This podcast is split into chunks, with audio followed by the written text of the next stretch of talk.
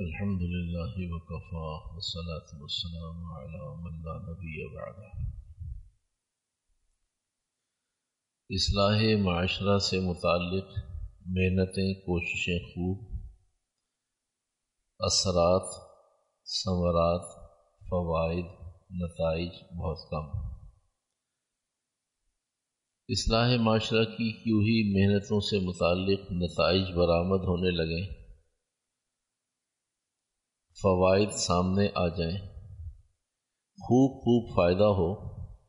اس کے لیے حضرت لقمان علیہ السلاۃ السلام نے چار ہزار انبیاء علیہ السلاۃ السلام کی تعلیمات کا نچوڑ آٹھ چیزیں بتایا ہے کہ اگر یہ آٹھ چیزیں امت مسلمہ میں رواج پا جائیں اور زندگیوں میں آ جائیں اور زندگیوں کا حصہ بن جائیں تو پھر اصلاح معاشرہ بہت آسان ہو جائے۔ معاشرہ امن کا معاشرہ، راحت کا، سکون کا، امانت کا، دیانت کا، خوبیوں کا اچھائیوں کا بن جائے۔ اور اگر ان آٹھ چیزوں میں، آٹھ چیزوں کا اہتمام نہ کیا گیا، انہیں نظر انداز کیا اور رکھا گیا۔ نظر انداز کیا گیا نظر انداز انہیں نظر انداز کیا گیا اور انہیں اس قابل نہ سمجھا گیا۔ تو پھر اصلاح معاشرہ کی کوششوں کے باوجود بھی معاشرے کی اصلاح ممکن نہیں ہے۔ سب سے پہلی بات جو ابتدائی چند چیزیں گزر گئیں۔ سب سے پہلی بات، اگر معاشرے میں لقمہ حلال کا رواج ہوگا تو معاشرہ خوبیوں کا سرچشمہ ہوگا۔ بھلائیاں خوبیاں اچھائیاں آئیں گی۔ تو لقمہ حلال کا اہتمام کریں، معاشرے میں بہتری آ جائے گی۔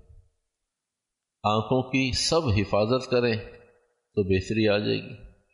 معاشرہ اچھے سے اچھا تشکیل دیا جا سکتا ہے جب سب آنکھوں کی حفاظت کریں۔ نمبر تین، سب زبان کی حفاظت کریں تو معاشرے میں خوبیاں آ جائیں گی۔ لقمہ حلال، آنکھ کی حفاظت، زبان کی حفاظت، ان تین چیزوں کے بارے میں ماقبل میں مضمون گزر چکا۔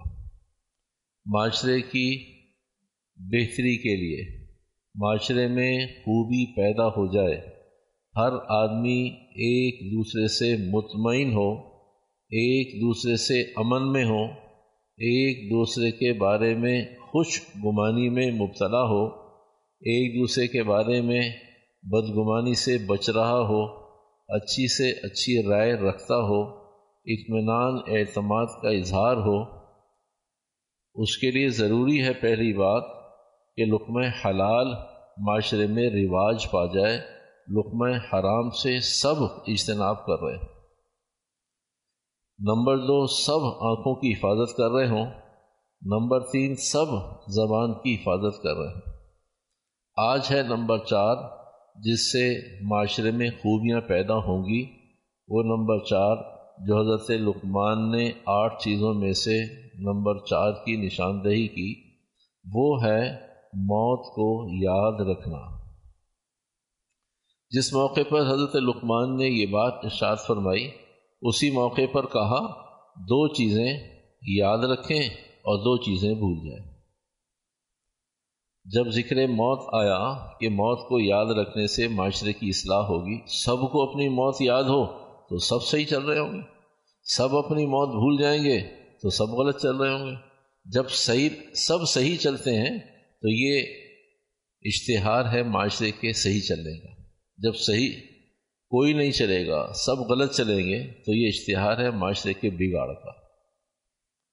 تو جب یہ شاد فرمائے کہ موت یاد رہے، موت یاد ہو، تو اس سے معاشرے میں بھلائی، خوبی پیدا ہوگی۔ اسی موقع پہ ارشاد فرمایا کہ دو چیزوں کو یاد رکھیں اور دو چیزوں کو بھول جائیں۔ کا موت کو یاد رکھیں اور موت دینے والے کو یاد رکھیں۔ اللہ کا ذکر کرتے رہیں۔ موت کو یاد رکھیں۔ موت تو خود مخلوق ہے نا۔ موت خود کوئی خالق تھوڑی ہے۔ موت تو خود اللہ کی بنائی ہوئی، اللہ کے فیصلے کا اظہار ہے۔ اللہ نے فیصلہ فرمایا، مر جاؤ تو مر جائے۔ کون؟ فیکون۔ ہو جاؤ، ہو جائے گا۔ مر جاؤ، مر جائیں گے۔ زندہ ہوں۔ اللہ نے پیدا کرنا ہے، ارادہ کرنا ہے۔ تو اصل تو اللہ ہے۔ کہ موت میں بھی کہیں آدمی الجھ نہ جائے کہ بھئی کس نے مجھے موت دے دی ہے، کس نے مجھے مار دیا ہے۔ موت کا استظار ضروری ہے، لیکن اس موت کو بھی غیر اللہ کی طرف آدمی نہ گھما دے۔ تو موت یاد رہے اور موت دینے والے کو یاد رکھے یعنی اللہ کو یاد رکھے۔ اللہ کا ذکر کرتا رہے۔ تو دو چیزیں فرمائی، یاد رکھیں موت اور اللہ سبحانہ تعالیٰ کی یاد۔ اور کا دو چیزوں کو بھلا دیں۔ احسان کر کے بھلا دیں اسے، بھول جائیں کس پر احسان کیا۔ کوئی بد سلوکی کرے، بد اخلاقی کرے، اسے بھی بھلا دیں۔ احسان کر کے بھول جائیں، بھلا دیں اسے، یاد ہی نہیں ہے۔ اور کوئی بد سلوکی کرے، بد اخلاقی کرے، اسے بھی بھلا دیں۔ احسان کر کے یاد رکھیں گے، تب بھی معاشرے میں خیر نہیں پھیلے گی۔ بد سلوکی کو یاد رکھیں گے، معاف درگزر نہیں کریں گے، تب بھی معاشرے کے اندر خیر نہیں پھیلے گی۔ ہو گیا، ختم ہو گیا۔ بد سلوکی کی تھی نا، اس نے کی تھی۔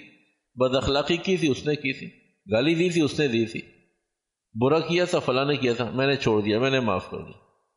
تو اس سے معاشرے میں خیر پھیلے گی۔ تو پہلے تین چیزیں تھیں۔ لقمہ حلال ایک، آنکھ کی حفاظت دو، زبان کی حفاظت تین، موت کی یاد چار۔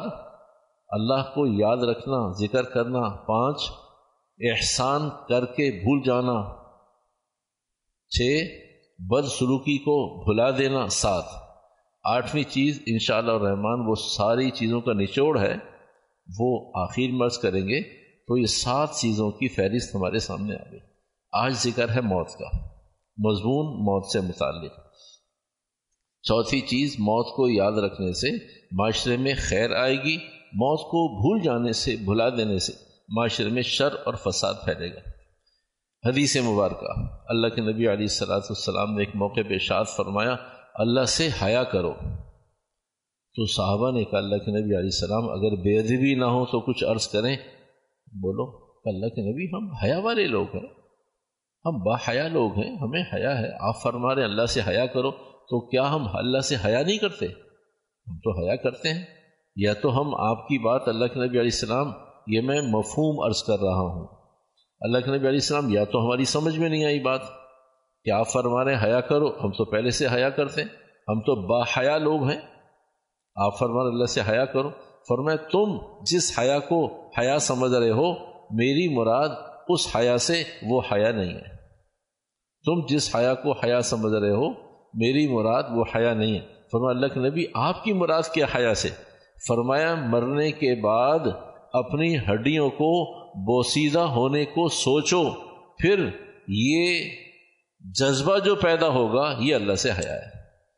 کہ ہماری ہڈیاں صحت مند آدمی، ہٹا کٹا آدمی، مضبوط آدمی، جوان نہیں، نوجوان آدمی، جب وہ تصور قائم کرے گا کہ میری ہڈیاں گل سڑ جائیں گی۔ خبر میں جانے کے بعد میری ہڈیاں بوسیدہ ہو جائیں گی۔ میری ہڈیوں پر کیڑے مکوڑے چل رہے ہوں گے۔ پھر میری ہڈیوں میں کیڑے مکوڑے گھس رہے ہوں گے۔ پھر ایک وقت آئے گا کہ میری ہڈیاں نہیں ہوں گی، کیڑے مکوڑے ہوں گے۔ ایک وقت آئے گا کہ ہڈیوں کو ڈھونڈنے سے بھی ان کا ریزا ریزا ان کا سفوف ایسے جیسے کسی نے انہیں پیس دیا ہو۔ چھوٹے چھوٹے کیڑے مستقل اس پر لگے ہوئے ہوں گے۔ ایک وقت آئے گا کہ وہ کیڑے باقی رہ جائیں گے، ہڈی اور ہڈی کے اثرات ختم ہو جائیں گے۔ ایک وقت ایسا آنے والا ہے کہ ہڈی ختم ہو جائے گی، اس کے اثرات باقی رہ جائیں گے۔ ہڈی ختم ہو جائے گی، اس کے اثرات باقی رہ جائیں گے۔ کا یہ سوچو تو اللہ سے حیا کرنے کا جذبہ پیدا ہو۔ تو صحابہ کی سمجھ میں آیا کہ آپ علیہ السلاۃ السلام نے حیا کے معنی یہاں پر کچھ اور لیے تھے۔ ایک اور حدیث مبارکہ میں اللہ کے نبی علیہ السلام نے فرمایا، موت کا ذکر موت کا ذکر دنیا کی لذتوں کو پھیکا کر دیتا ہے، کرکرا کر دیتا ہے، لذتوں کو توڑ دیتا ہے، لذتوں کو ختم کر دیتا ہے۔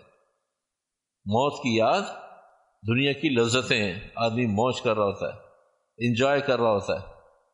تو وہ موت لذتوں کو، موت یادوں کو، موت یادداشت کو کرکرا کر دیتی ہے، پھیکا کر دیتی ہے۔ رنگی نہیں ہے اس میں۔ مزہ ہی نہیں ہے اس میں، مزہ ہی نہیں آ رہا۔ جب موت کا ذکر اور یاد آ گئی، اگر موت نہیں آئی تو پھر رنگ بھی خوب ہے، یاد بھی خوب ہے، یادداشت بھی خوب ہے۔ جب آدمی موت سے غافل ہوتا ہے تو دنیا میں لگتا ہے، دنیا سے غافل ہوتا ہے تو موت میں لگتا ہے۔ جب موت یاد ہوتی ہے تو موت دنیا سے آدمی کو غافل کر دیتی ہے۔ اور جب دنیا یاد ہوتی ہے تو دنیا موت سے غافل کر دیتی ہے۔ جب آدمی کو دنیا یاد ہے تو اس بات کی علامت ہے کہ موت سے غافل ہے۔ اور جب موت یاد ہے تو اس بات کی علامت ہے دنیا سے غافل ہے۔ جس کو موت یاد ہے وہ دنیا میں پیچھے پیچھے ہوگا۔ جسے دنیا یاد ہے وہ موت سے پیچھے پیچھے ہوگا۔ کا پتہ نہیں مرنا ہے نہیں مرنا۔ موت آئے گی کہ نہیں آئے گی؟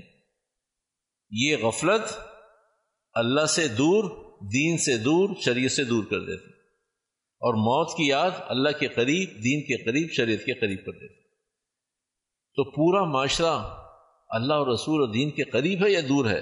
کیونکہ ہم سب موت کو بھولے بیٹھے ہیں، اس لیے سب دنیا کے قریب ہیں اور اللہ سے، دین سے اور احکامات سے دور ہیں۔ بس جو موت کو یاد کر لیتا ہے، وہ اللہ رسول کے قریب ہو جاتا ہے۔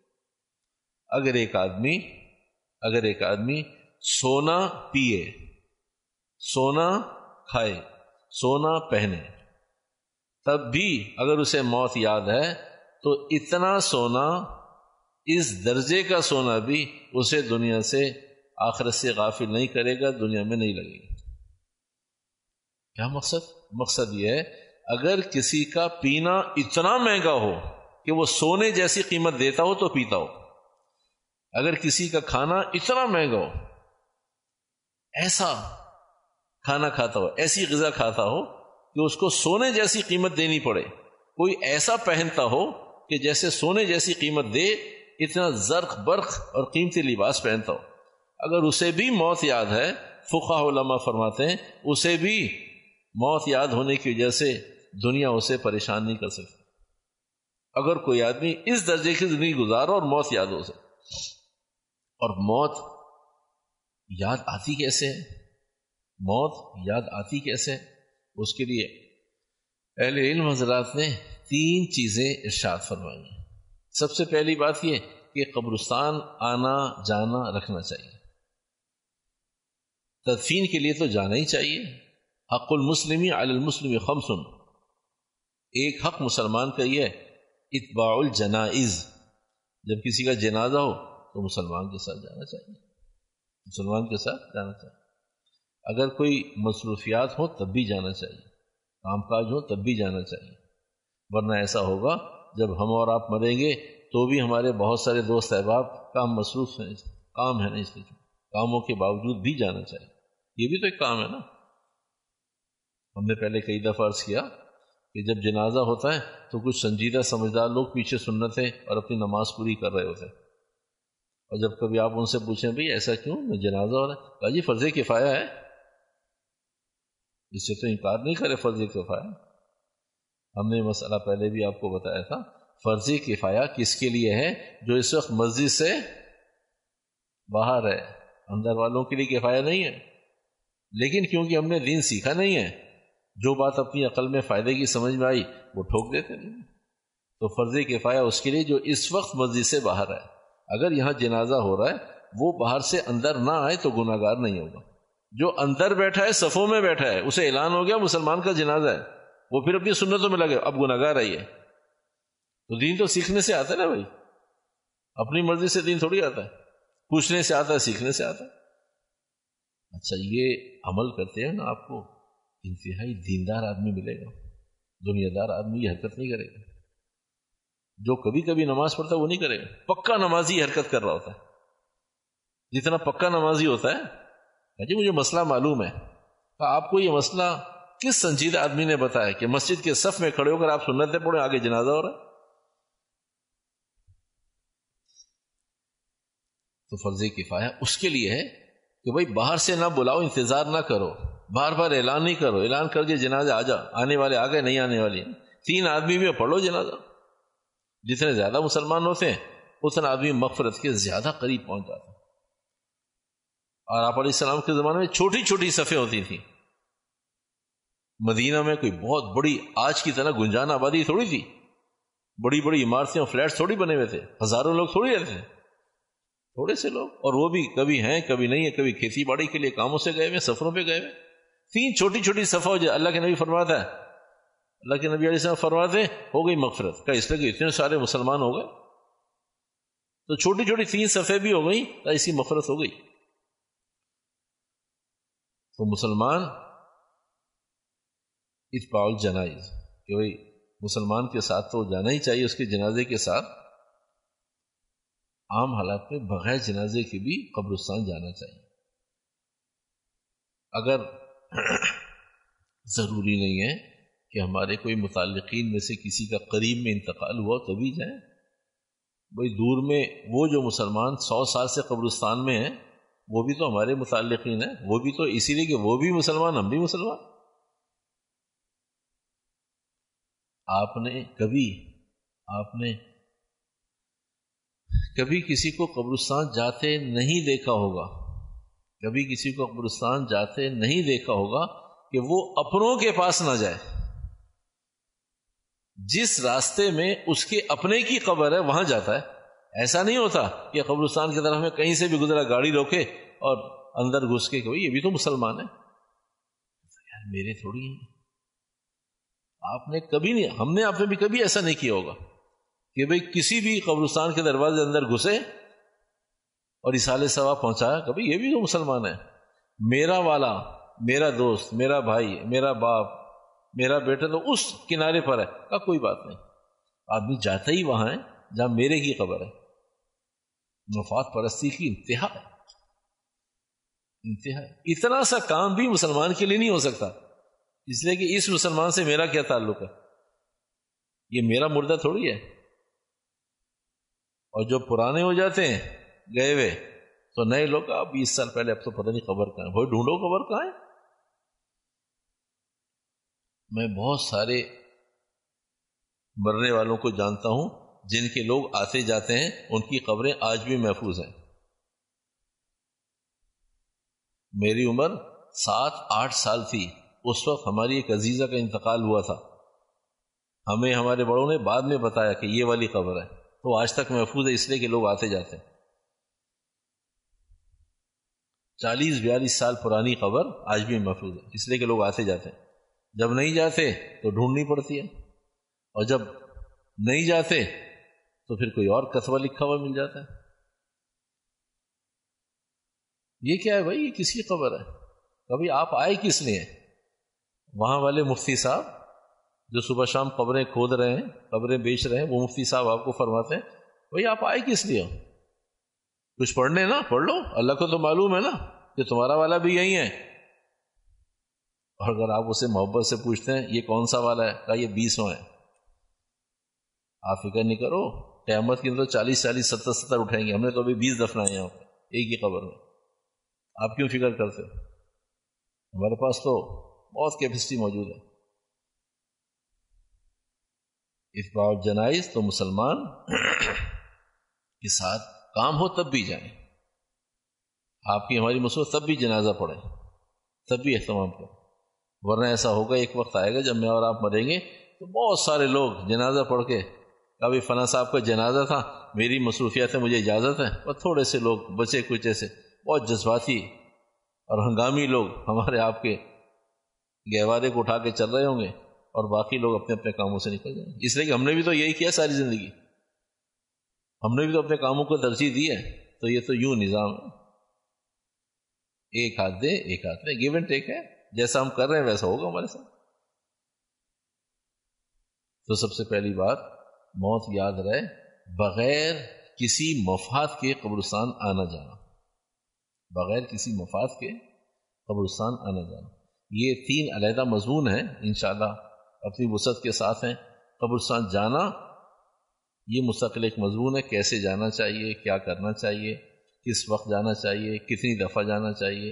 اور بھائی وہاں جا کر معمولات کیا ہونے چاہیے ابھی تو صرف میں ایک مضمون بتا رہا ہوں، باقی تفصیل انشاءاللہ آگے آ جائے گی تو پہلا کام، جس سے موت یاد رہتی ہے، قبرستان آنا جانا۔ قبرستان آنا جانا۔ مسلمان اس کا اہتمام کریں گے، تو انشاءاللہ شاء اللہ رحمان یاد رہے گی دوسری بات یہ کہ وہ مضامین پڑھنا۔ وہ مضامین پڑھنا، جن میں مرنے کا، جینے کا، کفن کا، دفن کا، وہ بیانات سننا، جن میں یہ سارے مضامین ہوں۔ وہ کتابیں جو موت سے متعلق موت کا منظر مرنے کے بعد کیا ہوگا؟ خواجہ محمد اسلام کی ایک کتاب ہے، اس میں اتنے خطرناک، بھیانک واقعات ہیں، جس نے ایک دفعہ پڑھ لی، دوبارہ ہاتھ نہیں لگاتا۔ ایسا لگتا ہے شاید کتاب پڑھنے سے پہلے موت آ جائے گی۔ تو وہی آ جائے۔ اچھا پڑھتے پڑھتے موت آ جائے خواجہ محمد اسلام کی ایک کتاب ہے، موت کے بعد، مرنے کے بعد کیا ہوگا؟ ماں۔ موت کا منظر، ماں مرنے کے بعد کیا ہوگا؟ وہ اتنے سارے واقعات، عذاب کے، پریشانی کے، مرنے کے، جینے کے اس میں لکھے ہوئے ہیں۔ تو آدمی پڑھتا ہی نہیں ایسے تو دوسری بات، مضامین۔ اور تیسری اور آخری بات یہ کہ منظر کشی کرے کہ میں سخت بیمار ہو گیا ہوں۔ دو دن بعد میرا انتقال ہو جائے گا، اب میرا انتقال ہو گیا۔ ایک گھنٹے کے بعد لوگ مجھے دفنائیں گے، اب مجھے لوگ دفنا رہے ہیں۔ اس سے پہلے کفنا رہے ہیں، اس سے پہلے غسل دے رہے ہیں۔ اب لوگ اکٹھے ہو گئے ہیں۔ اب میرا جنازہ ہو رہا ہے۔ علماء فقہ نے لکھا ہے، یہ اتنا مؤثر عمل ہے، اتنی ہائی پوٹنسی ڈوز ہے، اتنی خطرناک گولی ہے کہ آدمی نہ چاہتے ہوئے بھی مسلمان ہو جائے گا۔ روزانہ پانچ منٹ کا وقت فارغ کر لیں اس پانچ منٹ کے اندر وہ پانچ منٹ کے اندر وہ صرف یہ پانچ منٹ ایکسرسائز کرے، میں بیمار ہو گیا۔ ایک ہفتہ بیمار رہا۔ اب میرا آخری وقت آ گیا۔ اب لوگ میرے قریب بیٹھے ہیں۔ کوئی مجھے کہہ رہا ہے، کلمہ پڑھو، کوئی مجھے کہہ رہا ہے۔ یاسین شریف پڑھو، کوئی مجھے کہہ رہا ہے، لا الہ الا اللہ تلقین کر رہا ہے۔ میرا انتقال ہو گیا۔ لوگوں کو اطلاع ہو گئی۔ اب مجھے نہلانا دہرانے کا مضمون شروع ہو گیا۔ اور اب مجھے نماز جنازہ کے لیے مسجد بھی جا رہے ہیں۔ اب میں گہوارے میں اور میت کی چارپائی میں لیٹا ہوا ہوں اور لوگ اب باتیں کر رہے ہیں، کس کا جنازہ ہے، کون ہے، کب ہوگا، کیا ہوگا؟ اب لوگوں کو آگے بلا لیا، جنازے کے لیے آ جاؤ بھائی۔ امام صاحب اب جنازہ پڑھا رہے ہیں۔ جنازے کے بعد اب لوگ کندھے پہ اٹھا رہے ہیں۔ اب لے جاؤ بھائی۔ اب کوئی کل میں شہادت کہہ رہا ہے، کوئی باتیں کر رہا ہے، کوئی فون سن رہا ہے، کوئی پیچھے چل رہا ہے، کوئی آگے چل رہا ہے۔ ہاں یہ اتنی مؤثر خوراک ہے، کہ اگر آدمی روزانہ پانچ منٹ سوچنے لگے، تو اس کی تیاری پوری ہے. تو تین کام۔ سب سے پہلا کام کیا تھا؟ موت یاد رکھنے کے لیے قبرستان آنا جانا۔ دوسرے نمبر پر مضامین، کتابیں، بیانات جس میں موت کا ذکر ہو۔ اس سے آدمی کو یاد رہتا ہے کہ یار یہ بھی ایک کام ہے۔ اور تیسرا کام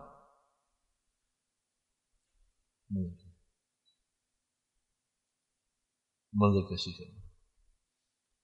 مضامین کے حوالے سے بہت سارے لوگوں نے بہت کچھ لکھا ہے۔ خواجہ مجزوب الحسن صاحب مجزوب صاحب۔ مجزوب صاحب، وہ ایک شعر لکھتے ہیں، اے غافل تجھے گھڑیال یہ دیتا ہے منادی۔ اے غافل تجھے گھڑیال یہ دیتا ہے منادی۔ گردوں نے گھڑی عمر کی ایک اور گھٹا دی آدمی سمجھتا ہے سیکنڈ کی سوئی گھوم کے آ گئی۔ اگر کبھی آدمی فارغ بیٹھا ہو نا آفس میں، کسی کام کے لیے، کسی انتظار میں، اور گھڑیال سامنے لگاؤ تو وہ یہ دیکھتا ہے، کبھی ایک سیکنڈ ہو گیا۔ اور بھائی، ایک دفعہ سیکنڈ کی سوئی گھوم گئی، ایک دفعہ منٹ کی سوئی گھوم گئی، ایک گھنٹہ ہو گیا، آدھا گھنٹہ ہو گیا۔ تو کہا، پیغام اے غافل، تجھے گھڑیال یہ دیتا ہے منادی۔ یہ جو گھڑیال گھوم رہا ہے نا اے غافل تجھے گھڑیال یہ دیتا ہے آواز منادی۔ اے غافل تجھے گھڑیال یہ دیتا ہے منادی۔ گردوں نے گھڑی، گھومنے نے گردوں نے گھڑی، عمر کی ایک اور گھٹا دی۔ ادھر گھٹ رہا ہی ہے اور ہم سمجھ رہے ہیں کہ بھائی کچھ گزر رہا ہے۔ تو گزر نہیں رہا ہے تو ضائع ہو رہا ہے۔ کھیلوں میں تو نے لڑکپن گوایا جو اب غفلتوں میں بڑھاپا گوایا تو اب یہ سمجھ زندگانی گوایا